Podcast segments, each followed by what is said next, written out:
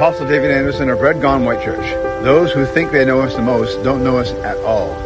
God has placed within us seeds of greatness, seeds of opportunity and expansion. Much fruit will go forth from us if we allow His roots to go down. So even we don't know the true potential within us. So don't concede to their expectations on our lives. But join us at rgwchurch.com where transformation begins.